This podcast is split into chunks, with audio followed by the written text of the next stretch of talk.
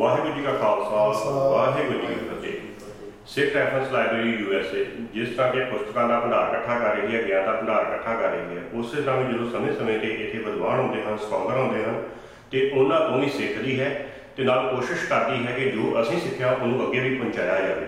ਇਸੇ ਲਈ ਹੈ ਖਾਲਸਾ ਨਿਊਜ਼ ਦੇ ਪੋਡਕਾਸਟ ਵੀ ਸ਼ੁਰੂ ਕੀਤਾ ਗਿਆ ਜਿਸ ਨੂੰ ਆਪ Spotify Apple podcast Google podcast ਜਾਂ ਬਾਕੀ ਨਿਊਜ਼ ਚੈਨਲਾਂ ਤੇ ਜਿਹੜੇ ਕਿ ਯੂਐਸ ਦੇ ਜਾਂ ਬਾਕੀ ਵਿਦੇਸ਼ਾਂ ਵਿੱਚ ਉਹਨਾਂ ਤੇ ਵੀ ਸੁਣ ਸਕਦੇ ਹੋ। ਇਸੇ ਤਰ੍ਹਾਂ ਹੀ ਅੱਜ ਸਾਡੇ ਕੋਲ ਦਮਦਮੀ ਟਕਸਾਲ ਦੇ ਮੁੱਖ ਕਥਾਵਾਚਕ ਬਹੁਤ ਹੀ ਸਤਿਕਾਰਯੋਗ ਭਾਈ ਸਾਹਿਬ, ਭਾਈ ਅਮਨਦੀਪ ਸਿੰਘ ਜੀ ਸਾਡੇ ਕੋਲ ਆਏ ਹੋਏ ਹਨ।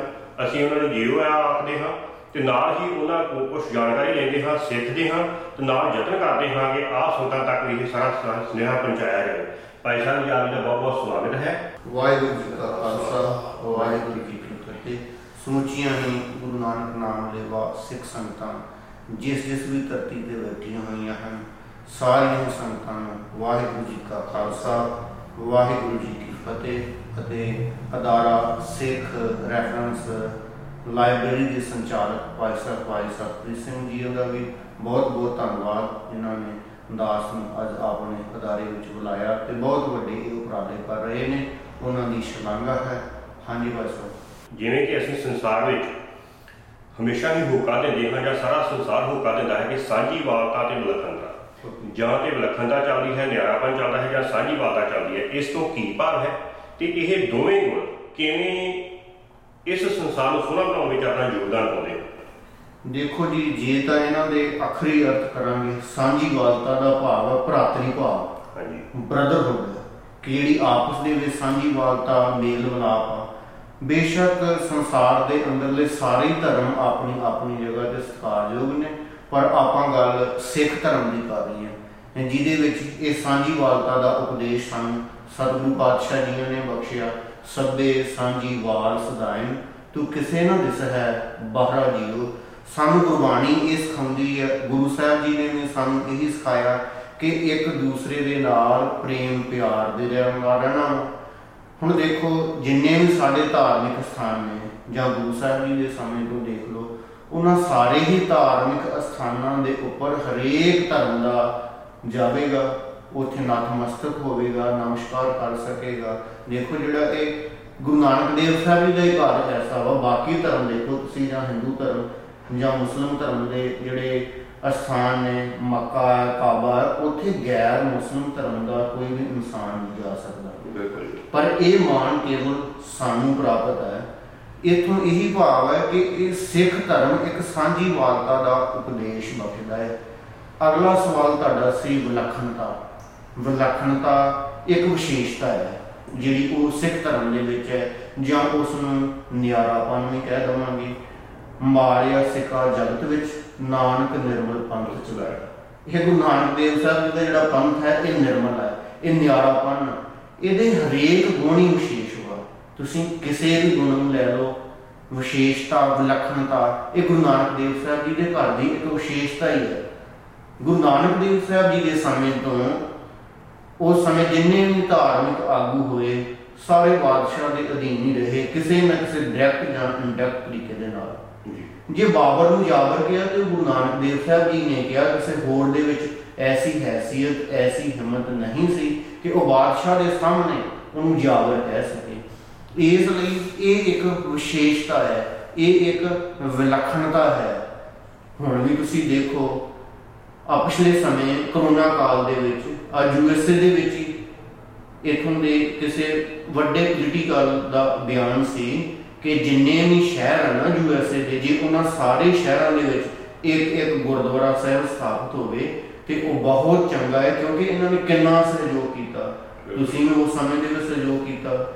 ਇਸ ਲਈ ਗੁਰੂ ਨਾਨਕ ਦੇਵ ਸਾਹਿਬ ਜੀ ਦੇ ਘਰ ਦੇ ਵਿੱਚ ਸਾਂਝੀ ਵਾਲਤਾ ਤੇ ਵਿਲੱਖਣਤਾ ਇਹ ਵਿਸ਼ੇਸ਼ ਆ। ਇਹਨਾਂ ਦੋਵਾਂ ਦੇ ਇਹ ਅਰਥ ਇੱਕ ਦੂਸਰੇ ਦੇ ਨਾਲ ਮਿਲਦੇ ਜੁਲਦੇ ਵੀ ਨੇ। ਇੱਥੇ ਕੇਵਲ ਭਰਾਤਰੀ ਭਾਵ ਆਪਸੀ ਪਿਆਰ ਦੀ ਸਾਂਝ ਹੈ। ਇੱਕ ਦੂਸਰੇ ਦੇ ਨਾਲ ਉਹ ਸਾਂਝੀ ਵਾਲਤਾ ਦਾ ਉਪਦੇਸ਼ ਦਿੱਤਾ ਜਾਂਦਾ ਹੈ। ਜੀ। ਬਹੁਤ ਬਹੁਤ ਹੀ ਸੋਹਣਾ ਅ, ਖਾਲਸਾ ਜੀ ਨੇ ਐਕਸਪਲੇਨ ਕੀਤਾ ਕਿ ਕਿਸ ਤਰ੍ਹਾਂ ਸਾਂਝੀ ਵਾਲਤਾ ਤੇ ਨਿਆਰਾਪਨ ਵਿਲੱਖਣਤਾ ਇਹੋ ਜਿਹੇ ਗੁਣ ਹਨ ਜੇ ਕਿ ਸੋਹਣਾ ਸੰਸਾਰ ਵਿੱਚ ਆਪਣਾ ਹਿੱਸਾ ਪਾ ਸਕਦੇ ਹਾਂ ਜਿਵੇਂ ਕਿ ਅਸੀਂ ਯੂਐਸਏ ਦੀ ਗੱਲ ਕੀਤੀ ਵਿਦੇਸ਼ਾਂ ਦੀ ਧਰਤੀ ਦੀ ਗੱਲ ਕੀਤੀ ਹਾਂਜੀ ਹੁਣ ਸਾਡੇ ਕੋਲ ਪੰਜਾਬ ਦੀ ਧਰਤੀ ਤੇ ਬਹੁਤ ਪ੍ਰਚਾਰ ਹੈ। ਪਰ ਵਿਦੇਸ਼ਾਂ ਦੀ ਧਰਤੀ ਤੇ ਬਹੁਤ ਘਾਟ ਹੈ। ਹਾਂਜੀ ਬਿਲਕੁਲ। ਸੋ ਵਿਦੇਸ਼ਾਂ ਦੀ ਧਰਤੀ ਤੇ ਪ੍ਰਚਾਰ ਤੇ ਪ੍ਰਸਾਰ ਕਰਨਾ ਕਿੰਨਾ ਕੁ ਜ਼ਰੂਰੀ ਹੈ?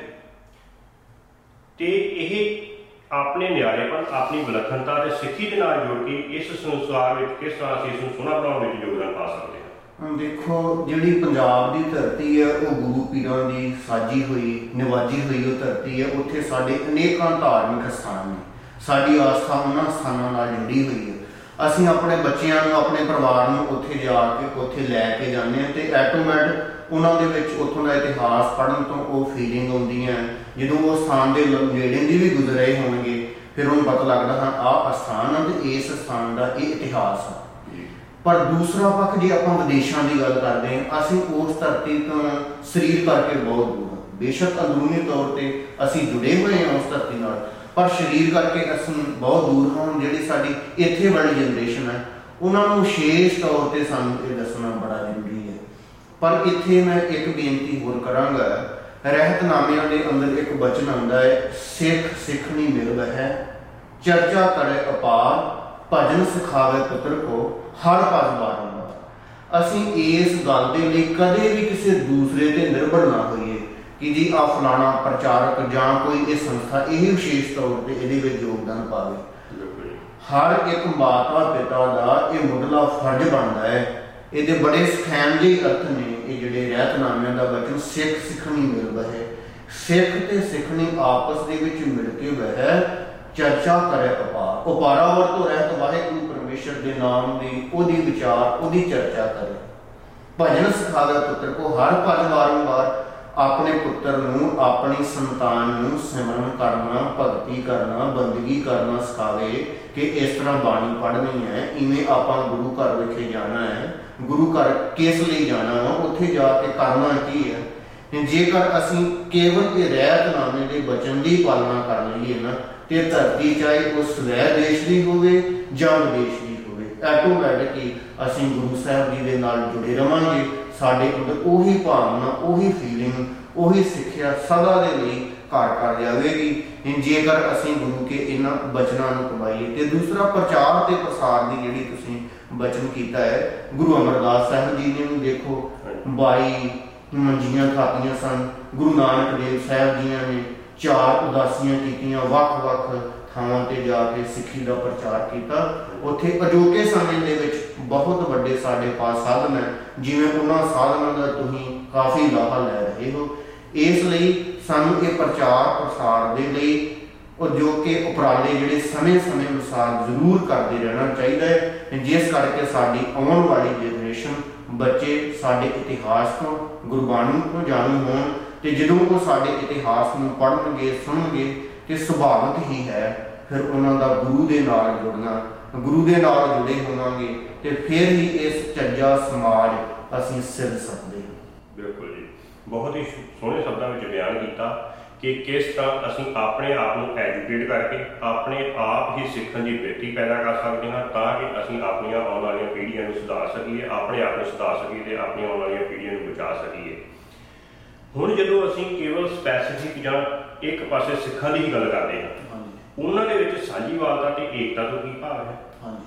ਸਿੱਖ ਆਪਣੇ ਸਿੱਖੀ ਸਰੂਪ ਨੂੰ ਰੱਖ ਕੇ ਕਿਸ ਤਰ੍ਹਾਂ ਵਿਚਰਦਾ ਹੈ ਤੇ ਕਿਸ ਤਰ੍ਹਾਂ ਇਸ ਦਾ ਪ੍ਰਚਾਰ ਤੇ ਪ੍ਰਸਾਰ ਕਰ ਸਕਦਾ ਹੈ? ਦੇਖੋ ਜੀ ਜਿਹੜਾ ਸਾਂਝੀਵਾਲਤਾ ਤੇ ਏਕਤਾ। ਇਹ ਜਿਵੇਂ ਇੱਕ ਸਿੱਕੇ ਦੇ ਦੋ ਪਹਿਲੂ ਆਪਾਂ ਲੈ ਲਈਏ ਕਿ ਇਵੇਂ। ਹੁਣ ਸਾਂਝੀਵਾਲਤਾ ਦਾ ਸਿਧਾਂਤ ਜਿਵੇਂ ਪਿਛੇ ਵੀ ਮੈਂ ਤੁਹਾਨੂੰ ਬੇਨਤੀ ਕੀਤੀ ਗੁਰੂ ਨਾਨਕ ਦੇਵ ਸਾਹਿਬ ਜੀ ਦੇ ਘਰ ਵਿੱਚ ਸਾਂਝੀਵਾਲਤਾ ਤੇ ਏਕਤਾ ਇਹ ਦੋਵੇਂ ਨਾਲ ਨਾਲ ਚੱਲਦੇ ਆ ਇੱਥੇ ਮੈਂ ਇੱਕ ਇਤਿਹਾਸਕ ਪੱਖ ਤੁਹਾਡੇ ਸਾਹਮਣੇ ਰੱਖਾਂਗਾ ਭਾਈ ਸਾਹਿਬ ਭਾਈ ਕਨਈਆ ਜੀ ਦਾ। ਜਿਸ ਸਮੇਂ ਗੁਰੂ ਗੋਬਿੰਦ ਸਿੰਘ ਸਾਹਿਬ ਜੀ ਸ਼੍ਰੀ ਅਨੰਦਪੁਰ ਸਾਹਿਬ ਦੇ ਕਿਲੇ ਨੂੰ ਛੱਡ ਕੇ ਆਏ ਨੇ ਤਾਂ ਰੋਪੜ ਦੇ ਰਹਿਣ ਵਾਲਾ ਇੱਕ ਪਠਾਨ ਸੀ ਬੜਾ ਹੰਕਾਰੀ ਉਹਦੇ ਨਾਲ ਹੋਰ ਵੀ ਕਈ ਫੌਜਾਂ ਸੀ। ਤੇ ਉਹਨੂੰ ਬੜਾ ਮਾਣ ਸੀ ਆਪਣੀ ਤਾਕਤ ਦਾ। ਕਹਿੰਦਾ ਗੁਰੂ ਗੋਬਿੰਦ ਸਿੰਘ ਸਾਹਿਬ ਜੀ ਨੂੰ ਮੈਂ ਪਕੜਾਂਗਾ। ਮੈਂ ਪਕੜ ਕੇ ਬਾਦਸ਼ਾਹ ਦੇ ਪਾਸ ਲੈ ਕੇ ਜਾਵਾਂਗਾ ਤੇ ਚੋਖਾ ਇਨਾਮ ਉਹਦੇ ਪਾਸੋਂ ਪ੍ਰਾਪਤ ਕਰਾਂਗਾ। ਹੁਣ ਜਦ ਗੁਰੂ ਗੋਬਿੰਦ ਸਿੰਘ ਜੀ ਆਏ ਨੇ ਉੱਥੇ ਸਿੰਘਾਂ ਦੇ ਨਾਲ ਉਹਦੀ ਜੰਗ ਹੋਈ। ਬਹੁਤ ਜ਼ਖਮੀ ਹੋ ਗਿਆ। ਜ਼ਖਮੀ ਹੋ ਕੇ ਧਰਤੀ ਤੇ ਡਿੱਗ ਪਿਆ। ਸਾਥੀ ਸਾਰੇ ਉਹਦੇ ਛੱਡ ਕੇ ਪਿੱਛੇ ਭੱਜ ਗਏ। ਉਹ ਪਾਣੀ ਪਾਣੀ ਪਕਾ ਰਿਹਾ ਹੈ ਪਿਆਸਾ ਮਾਰ ਰਿਹਾ ਹੌਕੇ ਲੈ ਰਿਹਾ।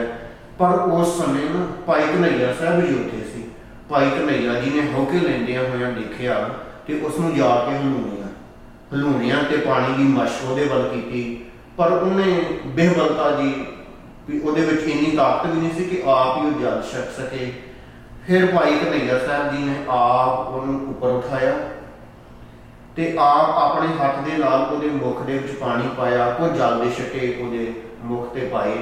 ਤੇ ਉਹਦੇ ਤਨ ਵਿੱਚ ਚੇਤਨਤਾ ਜੀ ਆਈ। ਚੇਤਨਤਾ ਜੀ ਆਈ ਅੱਖਾਂ ਖੁੱਲੀਆਂ ਤੇ ਦੇਖ ਰਿਹਾ ਹੈ ਕਿ ਇਹ ਕੌਣ ਤੇ ਪੁੱਛਿਆ ਉਸ ਨੂੰ, ਕਹਿੰਦਾ ਜੀ, ਤੁਸੀਂ ਕੌਣ ਭਾਈ ਸਾਹਿਬ, ਭਾਈ ਕਨਈਆ ਜੀ, ਉਸ ਸਮੇਂ ਚੁੱਪ ਰਹੇ। ਤਾਂ ਫਿਰ ਪੁੱਛਿਆ ਕਿ ਭਾਈ ਸਾਹਿਬ ਜੀ ਕਹਿਣ ਲੱਗੇ, ਮੈਂ ਸਿੱਖ। ਹਾਂ ਗੁਰੂ ਗੋਬਿੰਦ ਸਿੰਘ ਸਾਹਿਬ ਜੀ ਦਾ ਸਿੱਖ ਹਾਂ। ਉਹ ਉਸ ਸਮੇਂ ਬੜਾ ਹੈਰਾਨ ਹੋਇਆ। ਕਹਿਣ ਲੱਗਾ, ਜਿਨ੍ਹਾਂ ਦੇ ਨਾਲ ਮੈਂ ਆਇਆ, ਜਿਨ੍ਹਾਂ ਲਈ ਮੈਂ ਸਭ ਕੁਝ ਕਰ ਰਿਹਾ, ਉਹ ਸਾਰੇ ਹੀ ਮੇਰਾ ਸਾਥ ਛੱਡ ਕੇ ਭੱਜ ਗਏ। ਕਹਿੰਦਾ ਅੱਛਾ ਤੁਸੀਂ ਸਿੱਖ ਸਿੱਖ ਇਸ ਤਰ੍ਹਾਂ ਦੇ ਹੁੰਦੇ ਕਹਿੰਦੇ ਜਿਹੜੇ ਗੁਰੂ ਦੇ ਸਿੱਖ ਹੀ ਇਸ ਤਰ੍ਹਾਂ ਦੇ ਉਹ ਗੁਰੂ ਕਿਵੇਂ ਦਾ ਹੋਏਗਾ ਉਸ ਸਮੇਂ ਉਹਨੇ ਹੱਥ ਜੋੜੇ ਤੇ ਕਹਿਣ ਲੱਗਾ ਅੱਲਾਹ ਤਾਲਾ ਹੁਣ ਤਾਂ ਮੈਨੂੰ ਦੇ ਮੌਤ ਪਰ ਇੱਕ ਜਨਮ ਮੈਨੂੰ ਜ਼ਰੂਰ ਹੋਰ ਦਵੀਂ ਤੇ ਉਹ ਜਨਮ ਮੈਨੂੰ ਸਿੱਖਾਂ ਦੇ ਘਰ ਦੇ ਵਿੱਚ ਦਵੀਂ। ਤੇ ਜਿਸ ਗੁਰੂ ਦੇ ਸਿੱਖ ਇਸ ਤਰ੍ਹਾਂ ਦੇ ਇਸ ਤਰ੍ਹਾਂ ਦਾ ਜੀਵਨ ਮੈਨੂੰ ਵੀ ਪ੍ਰਾਪਤ ਹੋਵੇ ਤਾਂ ਕਰਕੇ ਮੈਂ ਵੀ ਆਪਣਾ ਇਹ ਮਨੁੱਖਾ ਜਨਮ ਸਫਲ ਕਰ ਸਕਾਂ। ਸੋ ਇਹ ਹੈ ਸਾਂਝੀ ਵਾਲਤਾ ਇਸ ਤਰ੍ਹਾਂ ਦੀ ਸਾਂਝੀ ਵਾਲਤਾ ਸਿਖਾਈ ਹੈ ਸਤਿਗੁਰੂ ਜੀ ਨੇ ਕਿ ਦੂਸਰੇ ਧਰਮ ਦਾ ਵੀ ਸਾਡੀ ਸਾਂਝੀ ਵਾਲਤਾ ਸਾਡੀ ਏਕਤਾ ਸਾਡੇ ਭਰਾਤਰੀ ਭਾਵ ਤੋਂ ਪ੍ਰਸੰਨ ਹੋ ਕੇ ਉਹ ਵੀ ਲੋਚਦਾ ਕਿ ਮੈਂ ਇਸ ਧਰਮ ਦੇ ਵਿੱਚ ਚਲਿਆ ਜਾਵਾਂ ਜਿੱਥੋਂ ਮੈਨੂੰ ਇੰਨਾ ਲਾਭ ਪ੍ਰਾਪਤ ਹੋ ਸਕਦਾ ਹੈ। ਹੁਣ ਭਾਈ ਨੰਦ ਲਾਲ ਸਾਹਿਬ ਜੀ ਦੇਖੋ ਹਾਂਜੀ। ਉਹ ਵੀ ਇੱਕ ਇਸਲਾਮ ਧਰਮ ਨਾਲ ਸੰਬੰਧਿਤ ਸਨ ਤੇ ਮੁੜ ਕੇ ਇੱਥੇ ਸਤਿਗੁਰੂ ਗੁਰੂ ਗੋਬਿੰਦ ਸਿੰਘ ਹਿੰਦੂ ਧਰਮ ਦੇ ਨਾਲ ਸੰਬੰਧਿਤ ਸਨ ਸੌਰੀ ਹਿੰਦੂ ਧਰਮ ਦੇ ਨਾਲ ਸੰਬੰਧਿਤ ਸਨ ਤੇ ਗੁਰੂ ਗੋਬਿੰਦ ਸਿੰਘ ਸਾਹਿਬ ਜੀ ਨੇ ਕਿੰਨੀਆਂ ਉਹਨਾਂ ਉੱਪਰ ਕਿਰਪਾ ਕੀਤੀਆਂ, ਕਿਵੇਂ ਵਿਸਥਾਰ ਦੇ ਨਾਲ ਸਤਿਗੁਰੂ ਜੀ ਦੀ ਮਹਿਮਾ ਵਡਿਆਈ ਉਹਨਾਂ ਕੀਤੀ ਹੈ। ਇਸ ਲਈ ਇਹ ਗੁਰੂ ਨਾਨਕ ਦੇਵ ਸਾਹਿਬ ਜੀ ਦਾ ਘਰ ਸਾਂਝੀ ਵਾਲਤਾ ਤੇ ਏਕਤਾ ਦਾ ਇੱਕ ਉਪਦੇਸ਼ ਸਾਨੂੰ ਬਖਸ਼ਦਾ ਹੈ, ਸਾਰਿਆਂ ਨੂੰ ਬਖਸ਼ਦਾ ਹੈ। ਬਿਲਕੁਲ ਜੀ। ਸੋ ਖਾਲਸਾ ਜੀ ਨੇ ਭਾਈ ਅਮਰਦੀਪ ਸਿੰਘ ਜੀ ਨੇ ਬਹੁਤ ਹੀ ਸੋਹਣੇ ਸ਼ਬਦਾਂ ਵਿੱਚ ਦੱਸਿਆ ਕਿ ਜੇਕਰ ਇਹ ਸਾਂਝੀ ਵਾਲਤਾ ਦੀ ਗੱਲ ਕਰਦੇ ਹਾਂ ਤੇ ਭਾਈ ਅਕਨ ਭਾਈ ਕਨਈਆ ਜੀ ਤੋਂ ਲਈ ਜਾ ਸਕਦੀ ਹੈ। ਜੇਕਰ ਏਕਤਾ ਦੀ ਗੱਲ ਕਰਦੇ ਹਾਂ ਤੇ ਭਾਈ ਨੰਦ ਲਾਲ ਜੀ ਤੋਂ ਕੀਤੀ ਜਾ ਸਕਦੀ ਹੈ ਕਿ ਕਿਵੇਂ ਇੱਕੋ ਹੀ ਛੱਤ ਥੱਲੇ ਰਹਿ ਕੇ ਆਪੋ ਆਪਣੇ ਰੰਗ ਨਸਲ ਭੇਦ ਨੂੰ ਸੋਹਣੇ ਤਰੀਕੇ ਨਾਲ ਨਿਭਾਇਆ ਜਾ ਸਕਦਾ ਹੈ ਤੇ ਸੰਸਾਰ ਨੂੰ ਸੋਹਣਾ ਬਣਾਇਆ ਜਾ ਸਕਦਾ ਹੈ। ਇਹ ਦੀ ਗੱਲ ਹੋ ਗਈ ਸੇਵਾ ਦੀ ਭਾਵਨਾ ਦੀ ਜਾਂ ਏਕਤਾ ਦੀ ਜੇਕਰ ਅਸੀਂ ਅਗਵਾਈ ਦੀ ਗੱਲ ਕਰਦੇ ਹਾਂ ਤੇ ਸਿੱਖਾਂ ਦੀ ਅਗਵਾਈ ਕਿਸ ਤਰ੍ਹਾਂ ਦੀ ਹੈ? ਇਹ ਕਿਸ ਕਿਸ ਤਰ੍ਹਾਂ ਦਿਖਾਉਂਦੀ ਹੈ ਜਾਂ ਦੱਸਦੀ ਹੈ ਕਿ ਇੱਕ ਸੰਸਾਰ ਦੀ ਅਗਵਾਈ ਉੱਤਮ ਕਿਸ ਤਰ੍ਹਾਂ ਦੀ ਹੋ ਸਕਦੀ ਹੈ?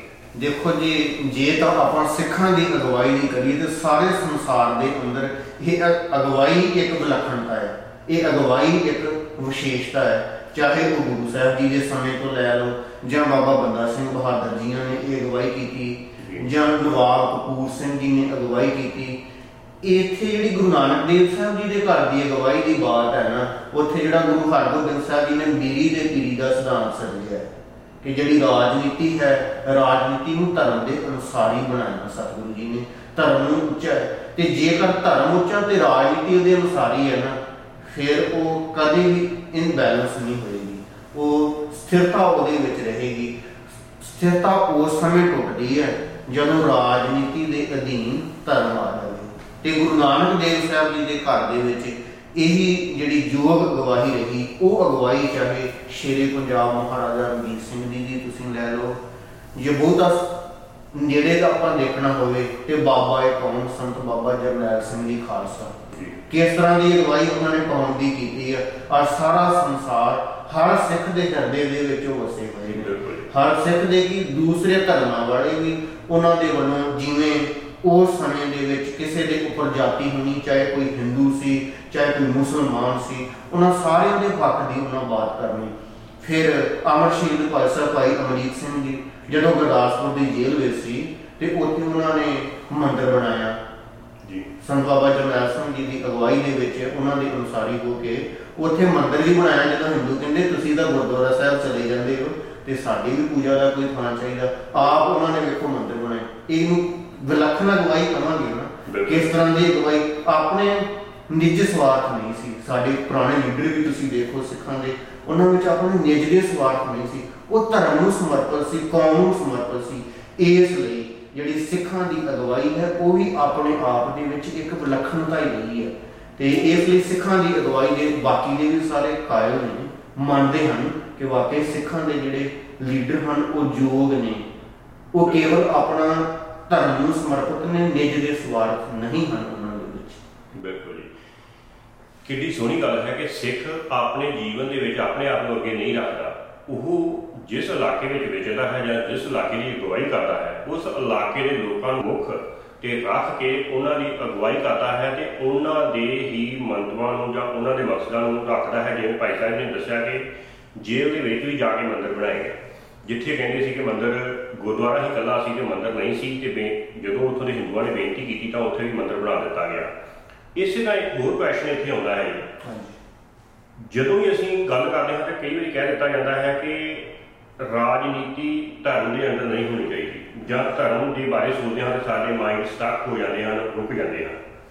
ਕੀ ਦੁਨੀਆ ਤੇ ਇਹੋ ਜਿਹਾ ਕੋਈ ਧਰਮ ਹੈ ਜਿਸ ਦੀ ਰਾਜਨੀਤੀ ਧਰਮ ਤੋਂ ਬਗੈਰ ਚੱਲਦੀ ਹੈ? ਨਹੀਂ ਜੀ, ਇਹ ਤਾਂ ਉਹ ਜਿਵੇਂ ਪਹਿਲਾਂ ਵੀ ਬੇਨਤੀ ਕੀਤੀ ਇੱਕ ਸਿੱਕੇ ਦੇ ਦੋ ਪਹਿਲੂ। ਮੇਰੀ ਪੀੜੀ ਦੇ ਬਾਲਕ ਧੰਨ ਸਤਿਗੁਰੂ ਗੁਰੂ ਹਰਗੋਬਿੰਦ ਸਾਹਿਬ ਜੀ। ਨੇ ਸ਼੍ਰੀ ਅਕਾਲ ਸਾਹਿਬ ਜੀ ਦੀ ਰਚਨਾ ਕੀਤੀ ਹੈ। ਮੇਰੀ ਪੀੜੀ ਦਾ ਸਿਧਾਂਤ ਗੁਰੂ ਹਰਗੋਬਿੰਦ ਸਾਹਿਬ ਜੀ ਨੇ ਸਾਨੂੰ ਪ੍ਰਗਟ ਕੀਤਾ ਹੈ ਤੇ ਇਸ ਲਈ ਸਾਨੂੰ ਤਾਂ ਗੁਰੂ ਸਾਹਿਬ ਜੀ ਨੂੰ ਫਾਲੋ ਕਰਨਾ ਚਾਹੀਦਾ ਜਿਹੜੀ ਗੁਰੂ ਸਾਹਿਬ ਜੀ ਨੇ ਸਾਨੂੰ ਸਿੱਖਿਆ ਦਿੱਤੀ ਹੈ। ਤੇ ਜਿੱਥੇ ਧਰਮ ਤੇ ਰਾਜਨੀਤੀ ਵੱਖ ਹੋ ਜਾਣਗੇ ਨਾ ਰਾਜਨੀਤਿਕ ਲੋਕੀ ਅਕਸਰ ਹੀ ਕਰੂਰ ਕਰੋਧੀ ਇਹ ਉਹਨਾਂ ਦੇ ਵਿੱਚ ਆ ਜਾਂਦਾ ਹੈ। ਸਿਰਫ ਧਰਮ ਹੀ ਉਹਨਾਂ ਨੂੰ ਸਹੀ ਇਨਸਾਨ ਬਣਾਉਂਦਾ ਹੈ। ਧਰਮ ਤੇ ਰਾਜਨੀਤੀ ਦਾ ਆਪਸ ਦੇ ਵਿੱਚ ਸੁਮੇਲ ਹੋਣਾ ਬਹੁਤ ਜ਼ਰੂਰੀ ਹੈ। ਜੀ ਬਹੁਤ ਹੀ ਸੋਹਣਾ ਅ, ਸੋਹਣੇ ਸ਼ਬਦਾਂ ਵਿੱਚ ਦੱਸਿਆ ਗਿਆ ਕਿ ਰਾਜਨੀਤੀ ਕੇਵਲ ਧਰਮ ਦੇ ਅੰਦਰ ਹੀ ਸੋਹਣੀ ਬਣ ਸਕਦੀ ਹੈ। ਅਦਰਵਾਈਜ਼ ਇਹ ਲੋਕਾਂ ਦੇ ਵਾਸਤੇ ਡਿਟਰਮੈਂਟ ਜਾਂ ਲੋਕਾਂ ਦਾ ਨੁਕਸਾਨ ਕਰ ਸਕਦੀ ਹੈ ਤੇ ਕੇਵਲ ਆਪਣੇ ਸਵਾਰਥ ਲਈ ਹੀ ਕੀਤੀ ਜਾ ਸਕਦੀ ਹੈ ਕਿ ਸਾਰਾ ਕੁਝ ਸਾਨੂੰ ਹੀ ਮਿਲ ਜਾਵੇ ਕਿਸੇ ਦੂਜੇ ਨੂੰ ਨਾ ਮਿਲ ਜਾਵੇ ਕੋਈ ਅੱਗੇ ਨਾ ਆ ਜਾਵੇ। ਸੋ ਕਿਸੇ ਵੀ ਦੁਨੀਆ ਦੇ ਵਿੱਚ ਕਿਸੇ ਵੀ ਧਰਮ ਨੂੰ ਲੈ ਲਓ ਚਾਹੇ ਤਾਂ ਉਹ ਈਸਾਈ ਹੋਣ ਚਾਹੇ ਹਿੰਦੂ ਹੋਣ ਮੁਸਲਮਾਨ ਹੋਣ ਚਾਹੇ ਸਿੱਖਾਂ ਦੀ ਗੱਲ ਕਰ ਲਈਏ ਜੇਕਰ ਅਸੀਂ ਧਰਮ ਤੋਂ ਬਾਹਰ ਜਾਂਦੇ ਹਾਂ ਤੇ ਅਸੀਂ ਅਗਵਾਈ ਨਹੀਂ ਕਰ ਸਕਦੇ ਤੇ ਇੱਕ ਸੋਹਣਾ ਸੰਸਾਰ ਨਹੀਂ ਬਣਾ ਸਕਦੇ। ਹੁਣ ਅਸੀਂ ਗੱਲ ਕਰਦੇ ਹਾਂ ਵਿਦਿਆ ਦੀ। ਹਾਂਜੀ। ਸੋ ਇੱਕ ਸੰਸਾਰਿਕ ਵਿਦਿਆ ਹੈ ਇੱਕ ਅਧਿਆਤਮਿਕ ਵਿਦਿਆ ਹੈ। ਸੋ ਦੋਵਾਂ ਦਾ ਆਪਸ ਵਿੱਚ ਕੀ ਸੰਬੰਧ ਹੈ? ਹਾਂਜੀ। ਤੇ ਦੋਵੇਂ ਕਿਸ ਤਰ੍ਹਾਂ ਮਨੁੱਖੀ ਸੁਭਾਅ ਤੇ ਅਸਰ ਪਾਉਂਦੇ ਹਨ? ਤੇ ਇਸ ਦੇ ਕੀ ਨਤੀਜੇ ਨਿਕਲਦੇ ਹਨ? ਦੇਖੋ ਮੈਂ ਸਭ ਤੋਂ ਪਹਿਲਾਂ ਇੱਕ ਗ੍ਰੰਥਾਕਾਰ ਦੇ ਬੜੇ ਸੁੰਦਰ ਬਚਨ ਲਿਖੇ ਨੇ। ਬਹੁ ਗੁਣੀ ਅਲਾਵ ਹੈ ਸੁਤ ਨਾ ਪੜਾਵ ਹੈ ਸਤਰੂ ਸੰਤਾਪ। ਕਹਿੰਦੇ ਜਿਹੜੇ ਸਿਆਣੇ ਪੁਰਖ ਨਾ ਗੁਣੀ ਪੁਰਖ ਉਹ ਕਹਿੰਦੇ ਕਿ ਜਿਹੜਾ ਪਿਓ ਆਪਣੇ ਪੁੱਤਰ ਨੂੰ ਆਪਣੀ ਸੰਤਾਨ ਨੂੰ ਵਿਦਿਆ ਨਹੀਂ ਨਾ ਪੜਾਉਂਦਾ ਕਹਿੰਦੇ ਉਹ ਤਾਤ ਪਿਤਾ ਜਿਹੜਾ ਸ਼ਤਰੂ ਵੈਰੀ ਦੇ ਸਮਾਨ ਹੈ ਇਸ ਲਈ ਉਹਨਾਂ ਗ੍ਰੰਥਾਕਾਰਾਂ ਦੇ ਅਨੁਸਾਰ ਵੀ ਵਿਦਿਆ ਪੜ੍ਹਨੀ ਪੜ੍ਹਾਉਣੀ ਬਹੁਤ ਜ਼ਰੂਰੀ ਹੈ। ਹਾਂ, ਦੂਸਰਾ ਪੱਖ ਤੁਹਾਡਾ ਸੰਸਾਰਿਕ ਵਿਦਿਆ ਤੇ ਅਧਿਆਤਮਿਕ ਵਿਦਿਆ ਜਿਹੜੀ ਸੰਸਾਰਿਕ ਵਿਦਿਆ ਹੈ, ਉਹ ਸਾਡੀ ਇੱਕ ਸੰਸਾਰ ਦੇ ਵਿੱਚ ਰਹਿਣ ਲਈ ਸਾਨੂੰ ਵਿਵਹਾਰਿਕ ਵਿਦਿਆ ਵੀ ਕਹਾਂਗੇ, ਕਾਰੋਬਾਰ ਦੇ ਲਈ ਹੋਣਾ, ਕਿਉਂਕਿ ਇਸ ਸੰਸਾਰ ਦੇ ਵਿੱਚ ਆਪਣੀ ਉਪਜੀਵਕਾ ਦੇ ਲਈ ਸਾਡੇ ਵਿੱਚ ਇੱਕ ਗੁਣ ਹੋਣਾ ਬਹੁਤ ਜ਼ਰੂਰੀ ਹੈ। ਉਹ ਹੈ ਸੰਸਾਰਿਕ ਵਿਦਿਆ ਤੇ ਸੰਸਾਰਿਕ ਵਿਦਿਆ ਨੂੰ ਪੜ੍ਹਨਾ ਸਾਡੇ ਲਈ ਬਹੁਤ ਜ਼ਰੂਰੀ ਹੈ। ਉੱਥੇ ਨਾਲ ਦੀ ਨਾਲ ਅਧਿਆਤਮਿਕ ਵਿਦਿਆ ਦਾ ਵੀ ਪੱਖ ਹੈ। ਕਿ ਜਿਹੜੀ ਅਧਿਆਤਮਿਕ ਵਿਦਿਆ ਹੈ, ਇਹ ਇੱਕ ਰੂਹਾਨੀਅਤ ਦੀ ਵਿਦਿਆ ਹੈ। ਹੁਣ ਦੇਖੋ, ਜੇਕਰ ਅਸੀਂ ਸਨਾਤਨ ਧਰਮ ਦੀ ਗੱਲ ਕਰੀਏ ਕਿ ਹਿੰਦੂ ਧਰਮ ਸਭ ਤੋਂ ਪੁਰਾਣਾ ਹੈ ਜੀ, ਸਨਾਤਨ ਧਰਮ, ਉਸ ਹਿੰਦੂ ਧਰਮ ਦੇ ਸਨਾਤਨ ਧਰਮ ਦੇ ਵਿੱਚ ਕਿਹੜੀ ਸੀ ਭਾਸ਼ਾ? ਸੰਸਕ੍ਰਿਤ ਭਾਸ਼ਾ ਤੇ ਉਹਨਾਂ ਦੀ ਦੇਵਨਾਗਰੀ ਲਿਪੀ ਸੀ। ਇਸੇ ਤਰ੍ਹਾਂ ਜੇ ਇਸਲਾਮ ਧਰਮ ਦੀ ਗੱਲ ਕਰੀਏ, ਤੇ ਇਸਲਾਮ ਧਰਮ ਦੇ ਵਿੱਚ ਜਿਹੜੀ ਫਾਰਸੀ ਸੀ, ਉਹ ਬੋਲੀ ਜਾਂਦੀ ਸੀ। ਤੇ ਗੁਰੂ ਨਾਨਕ ਦੇਵ ਸਾਹਿਬ ਜੀ ਨੇ ਵੀ ਸਾਡੇ ਤੇ ਕਿਰਪਾ ਕੀਤੀ ਸਾਨੂੰ ਗੁਰਮੁਖੀ ਲਿਪੀ ਦੀ ਦਾਤ ਬਖਸ਼ਿਸ਼ ਕੀਤੀ। ਇਹ ਫਿਰ ਹੁਣ ਸਾਡਾ ਸਿੱਖ ਧਰਮ ਉਹੀ ਨਿਆਰੇਪਣ ਵਿਸ਼ੇਸ਼ਤਾ ਵਿਲੱਖਣਤਾ ਇੱਥੋਂ ਨਹੀਂ ਆਵੇਗੀ ਵਿਦਿਆ ਦੇ ਪੱਖ ਤੋਂ। ਕਿ ਇਹਦੇ ਵਿੱਚ ਇਹ ਵੀ ਨਿਆਰਾਪਣ ਕਿ ਸਾਨੂੰ ਸਤਿਗੁਰੂ ਜੀ ਨੇ ਆਪਣੀ ਇੱਕ ਲਿਪੀ ਬਖਸ਼ਿਸ਼ ਕੀਤੀ ਹੈ। ਆਪਣੀ ਸਾਡੇ ਪਾਸ ਇੱਕ ਭਾਸ਼ਾ ਹੈ ਗੁਰਮੁਖੀ ਲਿਪੀ ਹੈ ਤੇ ਉਸ ਗੁਰਮੁਖੀ ਲਿਪੀ ਦਾ ਪ੍ਰਸਾਰ ਫਿਰ ਸਤਿਗੁਰੂ ਗੁਰੂ ਅੰਗਦ ਦੇਵ ਸਾਹਿਬ ਜੀ ਨੇ, ਗੁਰੂ ਅਮਰਦਾਸ ਸਾਹਿਬ ਜੀਆਂ ਨੇ ਵੀ ਉਹਦਾ ਵਿਸਥਾਰ ਕੀਤਾ ਕਿ ਆਪਣੀ ਇਸ ਲਿਪੀ ਦੇ ਵਿੱਚ ਰਹਿਣਾ ਸਾਹਿਬ ਸ੍ਰੀ ਗੁਰੂ ਗ੍ਰੰਥ ਸਾਹਿਬ ਜੀ ਦੀ ਜੋ ਰਚਨਾ ਹੈ ਹੈ। ਤੇ ਇਸ ਲਈ ਰਹਿਤਨਾਮਿਆਂ ਦੇ ਵਿੱਚ ਵੀ ਐਸੇ ਅਨੇਕਾਂ ਬਚਨ ਆਉਂਦੇ ਹਨ ਕਿ ਇੱਕ ਦੂਸਰੇ ਦੇ ਪਾਸੋਂ ਹੀ ਅਸੀਂ ਇਹ ਗੁਰਮਤ ਦੀ ਵਿਦਿਆ ਜਿਹੜੀ ਹੈ ਉਹ ਪ੍ਰਾਪਤ ਕਰ ਸਕਦੇ ਹਾਂ। ਜਿੰਨੀ ਦੇਰ ਤੱਕ ਗੁਰਮਤ ਦੀ ਵਿਦਿਆ ਨਹੀਂ ਅਧਿਆਤਮ ਵਿਦਿਆ ਨਹੀਂ ਨਾ ਦੂਸਰੀ ਵਿਦਿਆ ਮਨੁੱਖ ਨੂੰ ਹੰਕਾਰੀ ਬਣਾ ਦਿੰਦੀ ਹੈ। ਹੁਣ ਦੇਖੋ ਸਾਹਿਬ ਭਾਈ ਵੀਰ ਸਿੰਘ ਡਾਕਟਰ ਭਾਈ ਵੀਰ ਸਿੰਘ ਡਾਕਟਰ ਦੀ ਉਪਾਧੀ ਸੀ ਉਹਨਾਂ ਪਾਸੋਂ ਤੇ ਜੇ ਪੀਐਚਡੀ ਕੀਤੀ ਹੋਈ ਸੀ ਜੇ ਤੁਸੀਂ ਉਹਨਾਂ ਦੀਆਂ ਲਿਖਤਾਂ ਪੜ੍ਹੋਗੇ ਤਾਂ ਉਹਨਾਂ ਦੇ ਵਿੱਚੋਂ ਰੂਹਾਨੀਅਤ ਝਲਕਦੀ ਹੈ। ਬਿਲਕੁਲ। ਉਹ ਤੁਹਾਡੇ ਅੰਦਰ ਨੂੰ ਸਕੂਨ ਦਿੰਦੀ ਹੈ। ਹਾਂਜੀ ਸਾਹਿਬ ਭਾਈ ਕਾਨ ਸਿੰਘ ਜੀ ਹਾਂਜੀ। ਉਹਨਾਂ ਦੀ ਲਿਖਤਾਂ ਨੂੰ ਤੁਸੀਂ ਪੜ੍ਹੋ। ਇੱਕ ਪਾਸੇ ਉਹਨਾਂ ਦੀ ਸੰਸਾਰਿਕ ਵਿਦਿਆ ਸੀ ਜਿਹੜਾ ਉਹਨਾਂ ਮਹਾਨ ਕੋਸ਼ ਦੀ ਰਚਨਾ ਕੀਤੀ ਆ ਉਸ ਨੂੰ ਪੜ੍ਹਿਓ। ਦੁਨੀਆ ਦਾ ਮੈਨੂੰ ਲੱਗਦਾ ਕੋਈ ਐਸਾ ਸ਼ਬਦ ਨਹੀਂ ਹੋਣਾ ਜਿਹਦੇ ਉਹਦੇ ਵਿੱਚ ਅਰਥ ਨਹੀਂ ਹੋਣਗੇ ਕਿੰਨੀ ਡੂੰਘਾਈ ਦੇ ਨਾਲ ਲਿਖਿਆ ਹੋਇਆ। ਤੇ ਇਹ ਫਿਰ ਖਾਲਸੇ ਦਾ ਨਿਆਰਾਪਨ ਹੀ ਹੈ ਕਿ ਇੰਨੀ ਉੱਚ ਵਿਦਿਆ ਨੂੰ ਪ੍ਰਾਪਤ ਕਰਕੇ ਵੀ ਫਿਰ ਇੰਨੀ ਨਿਮਰਤਾ, ਇੰਨੀ ਸਹਿਨਸ਼ੀਲਤਾ ਇੰਨਾ ਲਗਾਵ ਗੁਰੂ ਦੇ ਨਾਲ ਆਪਣਾ ਆਪਾ ਸਾਰਾ ਕੁਝ ਗੁਰੂ ਨੂੰ ਸਮਰਪਿਤ ਕਰਨਾ। ਇਸ ਲਈ ਇਹ ਜਿਹੜਾ ਦੋਨਾਂ ਵਿਦਿਆ ਦਾ ਹੀ ਹੋਣਾ ਜ਼ਰੂਰੀ ਹੈ ਧੰਨ ਗੁਰੂ ਗੋਬਿੰਦ ਸਿੰਘ ਜੀ ਦੇ ਪਾਸ 52 ਕਵੀ ਸੀ ਵੱਖ-ਵੱਖ ਭਾਸ਼ਾਵਾਂ ਵਾਲੇ ਸੀ। ਹਾਂਜੀ। ਪੌਂਟਾ ਸਾਹਿਬ ਦੀ ਧਰਤੀ ਤੇ ਮਹਾਰਾਜ ਕਵੀ ਦਰਬਾਰ ਬੁਲਾਉਂਦੇ ਸੀ ਵੱਖ-ਵੱਖ ਥਾਵਾਂ ਤੋਂ ਜਿਹੜੇ ਕਵੀ ਨੇ ਉਹਨਾਂ ਦੇ ਨਾਲ ਵਿਚਾਰ ਗੋਸ਼ਟ ਹੋਣੀ। ਇਸ ਲਈ ਗੁਰੂ ਨਾਨਕ ਦੇਵ ਸਾਹਿਬ ਜੀ ਦੇ ਘਰ ਦੇ ਵਿੱਚ ਹਾਂ ਦੁਨਿਆਵੀ ਵਿਦਿਆ ਤੇ ਅਧਿਆਤਮਿਕ ਵਿਦਿਆ ਦੋਨਾਂ ਤੇ ਜ਼ੋਰ ਦਿੱਤਾ ਗਿਆ ਅਜੋਕੇ ਸਮੇਂ ਦੇ ਵਿੱਚ ਸਾਨੂੰ ਦੁਨਿਆਵੀ ਵਿਦਿਆ ਬਹੁਤ ਜ਼ਰੂਰੀ ਹੈ। ਹੁਣ ਜਿਹੜਾ ਇਹ ਸਾਰਾ ਵਰਲਡ ਵਾ ਸੋਸ਼ਲ ਮੀਡੀਆ ਨੇ ਇੱਕ ਮੁੱਠੀ ਦੇ ਵਿੱਚ ਕਰ ਦਿੱਤਾ। ਇਸ ਲਈ ਸਾਨੂੰ ਦੁਨਿਆਵੀ ਵਿਦਿਆ ਬਹੁਤ ਜ਼ਰੂਰੀ ਹੈ। ਉਹਦੇ ਨਾਲ ਰੂਹਾਨੀਅਤ ਦੀ ਵਿਦਿਆ ਅਧਿਆਤਮ ਵਿਦਿਆ ਤੁਹਾਨੂੰ ਅੰਦਰ ਦਾ ਸਕੂਨ ਪ੍ਰਗਟ ਕਰੇਗੀ। ਇਸ ਲਈ ਇਹ ਦੋਨਾਂ ਵਿਦਿਆ ਦਾ ਹੋਣਾ ਬਹੁਤ ਜ਼ਰੂਰੀ ਹੈ ਕਿ ਆਪਸ ਦੇ ਵਿੱਚ ਇਹਨਾਂ ਦਾ ਬਹੁਤ ਨੇੜੇ ਦਾ ਸੰਬੰਧ ਤੇ ਇਸ ਸੁਭਾਅ ਦੇ ਵਿੱਚ ਨਿਮਰਤਾ ਸਹਿਨਸ਼ੀਲਤਾ ਸਤ ਸੰਤੋਖ ਦਇਆ ਇਹ ਸਾਰੇ ਗੁਣ ਭਰਦੀ ਹੈ ਜੀ। ਬਿਲਕੁਲ ਬਹੁਤ ਹੀ ਸੋਹਣੇ ਸ਼ਬਦਾਂ ਵਿੱਚ ਦੱਸਿਆ ਕਿ ਸੰਸਾਰਿਕ ਵਿਦਿਆ ਤੇ ਅਧਿਆਤਮਿਕ ਵਿਦਿਆ ਦੇ ਵਿੱਚ ਆਪਸ ਵਿੱਚ ਕੀ ਸੰਬੰਧ ਹੈ ਤੇ ਇਹ ਦੋਨੇ ਹੀ ਗੁਣ ਹਨ ਜਿਹੜੇ ਹੋਣੇ ਬਹੁਤ ਜ਼ਰੂਰੀ ਹਨ ਇਸ ਸੰਸਾਰ ਵਿੱਚ ਵਿਚਰਨ ਲਈ ਜੇਕਰ ਤੇ ਅਸੀਂ ਜਿਵੇਂ ਪੁਰਾਣੇ ਲੋਕ ਇੱਕ ਐਗਜ਼ਾਮਪਲ ਦਿੰਦੇ ਹੁੰਦੇ ਸੀ ਖੂਹ ਦਾ ਦਿਲ ਹਾਂ।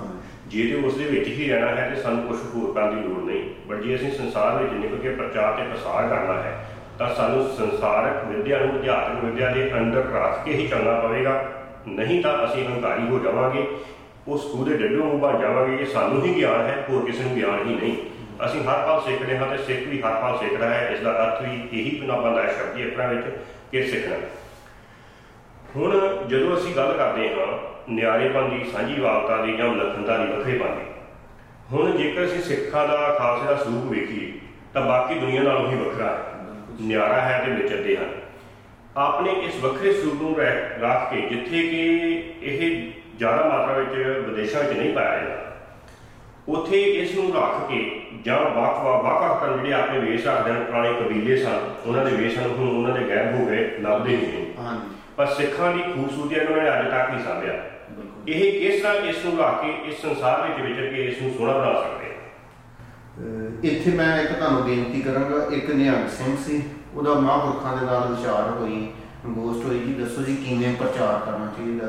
ਤੇ ਉਹਨਾਂ ਮਹਾਂਪੁਰਖਾਂ ਦਾ ਬਚਨ ਸੀ ਕਹਿੰਦੇ ਜਿਹੜਾ ਸਿੱਖ ਦਾ ਪਹਿਰਾਵਾ ਵਾ ਨਾ ਇਹੀ ਇੱਕ ਪ੍ਰਚਾਰ ਆ। ਇਹਦੇ ਸੀਸ ਦੇ ਉੱਪਰ ਸੋਭੜੀ ਦਸਾਰ ਮੁਖ ਤੇ ਪ੍ਰਕਾਸ਼ ਜਿਹੜਾ ਦਾੜਾ ਵਾ ਸਾਬਤ ਸੂਰਤ ਦਸਤਾਰ ਸਦਾ। ਇਹੀ ਇੱਕ ਵਿਲੱਖਣਤਾ ਇਹੀ ਇੱਕ ਪ੍ਰਚਾਰ ਆ ਹਾਂਜੀ। ਹੁਣ ਸਿੱਖ ਕਿੰਨੇ ਸੰਜਮ ਨਾਲ ਵਿਚਰਦਾ? ਉਹਦੀ ਜਿਹੜੀ ਸੁਰਤੀ ਹੈ ਜਿਹੜੀ ਸੋਚ ਹੈ ਉਹ ਇੱਕ ਥਾਂ ਤੇ ਟਿਕੀ ਹੁੰਦੀ ਉਹ ਵਿਚਰਦਿਆਂ ਨੂੰ ਸੰਤ ਬਾਬਾ ਕਰਤਾਰ ਸਿੰਘ ਜੀ ਖਾਲਸਾ ਪਿੰਡਰਾਂ ਵਾਲੇ ਦਮਦਮੀ ਟਕਸਾਲ ਜਥਾ ਪਿੰਡਰਾਂ ਹਰ ਸਾਲ ਹੀ ਜਿਵੇਂ ਗੁਰਮਤਿ ਦਾ ਪ੍ਰਚਾਰ ਕਰਨ ਲਈ ਪਿੰਡਾਂ ਵਿੱਚ ਜਾਣਾ ਗੁਰਦਾਸਪੁਰ ਜ਼ਿਲ੍ਹੇ ਦੇ ਵਿੱਚ ਇੱਕ ਕਾਦੀਆਂ ਨਗਰ ਆ ਉੱਥੇ ਬਹੁਤ ਆਤ ਦੇ ਵਿੱਚ ਇਸਲਾਮ ਭਾਈਚਾਰਾ ਹੈ। ਤੇ ਉੱਥੋਂ ਦੇ ਜਿਹੜੇ ਮੌਲਵੀ ਸੀ ਉਹਨਾਂ ਦੇਖਿਆ ਕਿ ਨੌਜਵਾਨ ਉਮਰ 20 ਕੁ ਸਾਲ ਦੇ ਕੋਈ 15 ਸਾਲ ਦੇ ਕੋਈ 25 ਸਾਲ ਦੇ ਸਿੰਘ ਜਦੋਂ ਸ਼ਾਮ ਨੂੰ ਬਾਹਰ ਵਿਚਰਨ ਦੀ ਸੈਰ ਕਰ ਲਈ ਉਹਨਾਂ ਜਾਣਾ ਤੇ ਉਹ ਸਾਰੇ ਨੇਮ ਨਾਲ ਬਾਣੀ ਪੜ੍ਹੀ ਜਾਂਦੇ ਹੁੰਦੇ ਸੀ। ਉਹ ਮੌਲਵੀ ਨੇ ਕਈ ਵਾਰੀ ਇਹ ਆਵਾਜ਼ ਕੀਤਾ ਦੇਖਿਆ ਨਾ। ਫਿਰ ਉਹ ਮਹਾਂਪੁਰਖਾਂ ਦਾ ਹੈ ਮਹਾਂਪੁਰਖਾਂ ਪਾਸਾ ਕਹਿੰਦਾ ਮਹਾਂਪੁਰਖੋ ਜਿਹੜੀ ਇੰਨੀ ਕੁ ਉਮਰ ਵਾ ਨਾ 20 25 ਸਾਲ ਦੀ ਤੇ ਸੁਭਾਵਕ ਆ ਮਨ ਦੇ ਵਿੱਚ ਸ਼ਰਾਰਤ ਆਉਣੀ ਇੱਕ ਦੂਸਰੇ ਨੂੰ ਗੱਲ ਕਰਨੀ ਹਾਸਾ ਮਜ਼ਾਕ ਠੱਠਾ ਕਹਿੰਦਾ ਇਹਨਾਂ ਵਿੱਚ ਕੀ ਭਰਿਆ ਹੋਇਆ। ਤੇ ਮਹਾਂਪੁਰਖਾਂ ਕਿਹਾ ਸੀ ਕਹਿੰਦੇ ਕਿ ਇਹ ਗੁਰੂ ਗੋਬਿੰਦ ਸਿੰਘ ਸਾਹਿਬ ਜੀ ਦੀ ਸਾਜੀ ਹੋਈ ਦਮਨਜੀਤ ਟਕਸਾਲ ਹੈ ਤੇ ਉਹਦੇ ਇਹ ਵਿਦਿਆਰਥੀ ਹੈ ਇਹ ਕਰਕੇ ਆਪਸ ਵਿੱਚ ਬਾਣ ਬਾਣੀ ਪੜ੍ਹਨਾ ਜਾਂ ਰੂਹਾਨੀ ਦੀਆਂ ਗੱਲਾਂ ਕਰਨੀਆਂ ਇਹ ਆ ਉਹਨਾਂ ਵਿੱਚ ਇਸ ਲਈ ਉਥੋਂ ਇਹ ਜਿਹੜੀ ਸਾਖੀ ਮੈਂ ਤੁਹਾਨੂੰ ਇਸ ਕਰਕੇ ਸੁਣਾਏਗੇ ਉਹ ਮੌਲਵੀ ਵੀ ਪ੍ਰਭਾਵਿਤ ਹੋਇਆ ਤੇ ਉਹਨਾਂ ਦੇ ਜੀਵਨ ਤੋਂ ਹੀ ਉਹਨਾਂ ਨੂੰ ਦੇਖ ਕੇ ਉਹਨਾਂ ਬੋਲ ਕੇ ਕੁਛ ਨਹੀਂ ਉਹਨੂੰ ਕਿਹਾ। ਤੇ ਇਸ ਲਈ ਜਿਹੜਾ ਸਿੱਖ ਦਾ ਆਪਣਾ ਅਮ, ਜੀਵਨ ਮਾਨਾ ਉਹੀ ਇੱਕ ਪ੍ਰਚਾਰ ਹੀ ਹੈ। ਬਿਲਕੁਲ ਜੀ। ਸੋ ਕਿੰਨੀ ਸੋਹਣੀ ਗੱਲ ਹੈ ਕਿ ਜਿਹੜਾ ਸਿੱਖੀ ਦਾ ਸਰੂਪ ਹੈ ਜਾਂ ਸਿੱਖੀ ਦੀ ਦਸਤਾਰ ਹੈ ਜਾਂ ਇਸ ਦਾ ਤੁਰਨਾ ਫਿਰਨਾ ਹੈ ਵਿਚਰਨਾ ਹੈ ਖਾਣਾ ਪੀਣਾ ਹੈ ਉਹ ਆਪਣੇ ਆਪ ਵਿੱਚ ਹੀ ਇੱਕ ਪ੍ਰਚਾਰ ਹੈ। ਗੁਰੂ ਸਾਹਿਬ ਨੇ ਇੱਕ ਵਿਲੱਖਣ ਵਿਲੱਖਣ ਹੀ ਰੂਪ ਦੇ ਦਿੱਤਾ ਜਿਹੜਾ ਕਿ ਉਸ ਅਕਾਲ ਪੁਰਖ ਦੇ ਭੈ ਦੇ ਵਿੱਚ ਰਹਿ ਕੇ ਇਸ ਸੰਸਾਰ ਵਿੱਚ ਵਿਚਰਨ ਤੇ ਆਪਣੇ ਆਪ ਹੀ ਪ੍ਰਚਾਰ ਨੂੰ ਅੱਗੇ ਹੋ ਕੇ ਚਲਾਉਂਦਾ ਹੈ। ਹਰ ਸਿੱਖ ਪ੍ਰਚਾਰਕ ਹੈ ਜਦੋਂ ਸਿੱਖ ਜਨਮ ਵੀ ਲੈਂਦਾ ਹੈ ਤਾਂ ਉਸ ਨੂੰ ਗੁਰਤੀ ਵੀ ਗੁਰਬਾਣੀ ਦੀ ਹੀ ਦਿੱਤੀ ਜਾਂਦੀ ਹੈ ਖੰਡੇ ਬਾਟੇ ਦੀ ਹੀ ਦਿੱਤੀ ਜਾਂਦੀ ਹੈ। ਇਸ ਲਈ ਅਸੀਂ ਖਾਲਸਾ ਜੀ ਦਾ ਬਹੁਤ ਬਹੁਤ ਧੰਨਵਾਦ ਕਰਦੇ ਹਾਂ ਕਿ ਆਪ ਜੀ ਇੱਥੇ ਆਏ, ਸਾਨੂੰ ਸਿੱਖਣ ਲਈ ਬਹੁਤ ਕੁਝ ਮਿਲਿਆ। ਜੇ ਇਹਨਾਂ ਚੀਜ਼ਾਂ ਦੀ ਪ੍ਰਚਾਰ ਦੀ, ਪ੍ਰਸਾਰ ਦੀ ਜਾਂ ਜਿਹੜੇ ਵੀ ਸਾਡੇ ਕੁਐਸਚਨ ਹੁੰਦੇ ਹਨ, ਜਦੋਂ ਅਸੀਂ ਸਿੱਖ ਰੈਫਰੈਂਸ ਲਾਇਬ੍ਰੇਰੀ ਵਿੱਚ ਆਉਂਦੇ ਹਾਂ ਤਾਂ ਇੱਥੇ ਕੇਵਲ ਤੇ ਕੇਵਲ ਕਿਸੇ ਇੱਕ ਧਰਮ ਨੂੰ ਜਾਂ ਕਿਸੇ ਇੱਕ ਨੂੰ ਪ੍ਰੈਫਰੈਂਸ ਨਹੀਂ, ਕੋਈ ਵੀ ਇੱਥੇ ਆ ਸਕਦਾ ਹੈ ਤੇ ਕਿਸੇ ਵੀ ਚੀਜ਼ ਦੀ ਰੈਫਰੈਂਸ ਲੈ ਸਕਦਾ ਹੈ। ਇੱਥੇ ਗੱਲ ਵੇਦਾਂ ਦੀ ਵੀ ਹੁੰਦੀ ਹੈ, ਇੱਥੇ ਸਮ੍ਰਿਤੀਆਂ ਦੀ ਵੀ ਹੁੰਦੀ ਹੈ ਤੇ ਨਾਲ ਦੀ ਨਾਲ ਜਿਹੜੇ ਪੁਰਾਣ ਹਨ, ਉਹਨਾਂ ਦੀ ਵੀ ਹੁੰਦੀ ਹੈ। ਤੇ ਫਿਰ ਉਹਨਾਂ ਨੂੰ ਗੁਰਬਾਣੀ ਦੀ ਕਸੌਟੀ ਤੇ ਵੀ ਪਰਖਿਆ ਜਾਂਦਾ ਹੈ। ਗੁਰਬਾਣੀ ਦੀ ਕਸੌਟੀ ਤੇ ਫਿਰ ਇਸ ਸੰਸਾਰ ਨੂੰ ਵੀ ਪਰਖਿਆ ਜਾਂਦਾ ਹੈ ਤੇ ਵੱਖ-ਵੱਖ ਵਿਚਾਰਾਂ ਦੇ ਵਿੱਚੋਂ ਨ- ਮੂਲ ਨਿਚੋੜ ਕੱਢਿਆ ਜਾਂਦਾ ਹੈ ਕਿ ਗੁਰੂ ਨਾਨਕ ਸਾਹਿਬ ਜੀ ਦਾ ਸਿਧਾਂਤ ਕਿੰਨਾ ਉੱਚਾ ਤੇ ਸੁੱਚਾ ਹੈ। ਜਿਹੜਾ ਕਿ ਸਾਰਿਆਂ ਨੂੰ ਇਕੱਠਾ ਕਰਕੇ ਇੱਕ ਜਗ੍ਹਾ ਤੇ ਲੈ ਆਉਂਦਾ ਹੈ ਵੱਖਵਾਦ ਨਹੀਂ ਕਰਦਾ ਤੇ ਸਾਂਝੀਵਾਦ ਦਾ ਉਪਦੇਸ਼ ਦਿੰਦਾ ਹੈ। ਖਾਲਸਾ ਜੀ, ਅਸੀਂ ਆਪ ਜੀ ਦਾ ਇੱਕ ਵਾਰੀ ਬਹੁਤ ਬਹੁਤ ਧੰਨਵਾਦ ਕਰਦੇ ਹਾਂ ਤੇ ਨਾਲ ਹੀ ਨਾਲ ਇੱਥੇ ਦੱਸਣਾ ਚਾਹਾਂਗੇ, ਜਿਹੜੀ ਦਮਦਮੀ ਟਕਸਾ ਹੈ ਧੰਨ ਧੰਨ ਸਾਹਿਬ, ਸ੍ਰੀ ਗੁਰੂ ਗੋਬਿੰਦ ਸਿੰਘ ਜੀ ਨੇ ਆਪ ਚਲਾਈ। ਉਹਦੇ ਪਹਿਲੇ ਮੁਖੀ ਬਾਬਾ ਦੀਪ ਸਿੰਘ ਜੀ ਨੂੰ ਥਾਪਿਆ। ਉਹਨਾਂ ਨੇ ਗੁਰਬਾਣੀ ਦੀਆਂ ਬੀੜਾਂ ਲਿਖ ਲਿਖ ਕੇ ਵੱਖ-ਵੱਖ ਥਾਵਾਂ ਤੇ ਭੇਜੀਆਂ ਵੱਖ-ਵੱਖ ਭਾਸ਼ਾਵਾਂ ਵਿੱਚ ਵੀ ਭੇਜੀਆਂ ਜਿਸ ਤੋਂ ਪਤਾ ਲੱਗਦਾ ਹੈ ਕਿ ਸੰਸਾਰਿਕ ਗਿਆਨ ਵਿੱਚ ਵੀ ਉਹ ਕਿੰਨੇ ਮਾਹਰ ਹੋਣਗੇ। ਤੇ ਅਸੀਂ ਆਪ ਜੀ ਦਾ ਧੰਨਵਾਦ ਕਰਦੇ ਹਾਂ ਤੇ ਆਪ ਜੀ ਨੂੰ ਬੇਨਤੀ ਕਰਦੇ ਹਾਂ ਕਿ ਜਦੋਂ ਵੀ ਆਪ ਜੀ ਦਾ ਸਮਾਂ ਲੱਗੇ ਇੱਥੇ ਜ਼ਰੂਰ ਆਓ। ਜੋ ਸਾਡੇ ਸ਼ੰਕੇ ਹੁੰਦੇ ਹਨ ਜਾਂ ਕਈ ਕੁਐਸਚਨ ਹੁੰਦੇ ਹਨ ਉਹ ਵੀ ਦੂਰ ਹੁੰਦੇ ਹਨ। ਤੇ ਇਸ ਦੇ ਨਾਲ ਆਮ ਲੋਕਾਂ ਨੂੰ ਵੀ ਬਹੁਤ ਪਤਾ ਲੱਗਦਾ ਹੈ ਕਿ ਅਸਲ ਵਿੱਚ ਸਿੱਖੀ ਹੈ ਕੀ ਤੇ ਇਹਨਾਂ ਦਾ ਸਿਧਾਂਤ ਕੀ ਹੈ। ਇੰਨੀਆਂ ਕੁ ਬੇਨਤੀਆਂ ਪ੍ਰਵਾਨ ਕਰਨੀਆਂ, ਹੋਈ ਭੁੱਲ ਚੁੱਕਾ ਦੀ ਮਾਫੀ ਵਾਹਿਗੁਰੂ ਜੀ ਕਾ ਖਾਲਸਾ। ਵਾਹਿਗੁਰੂ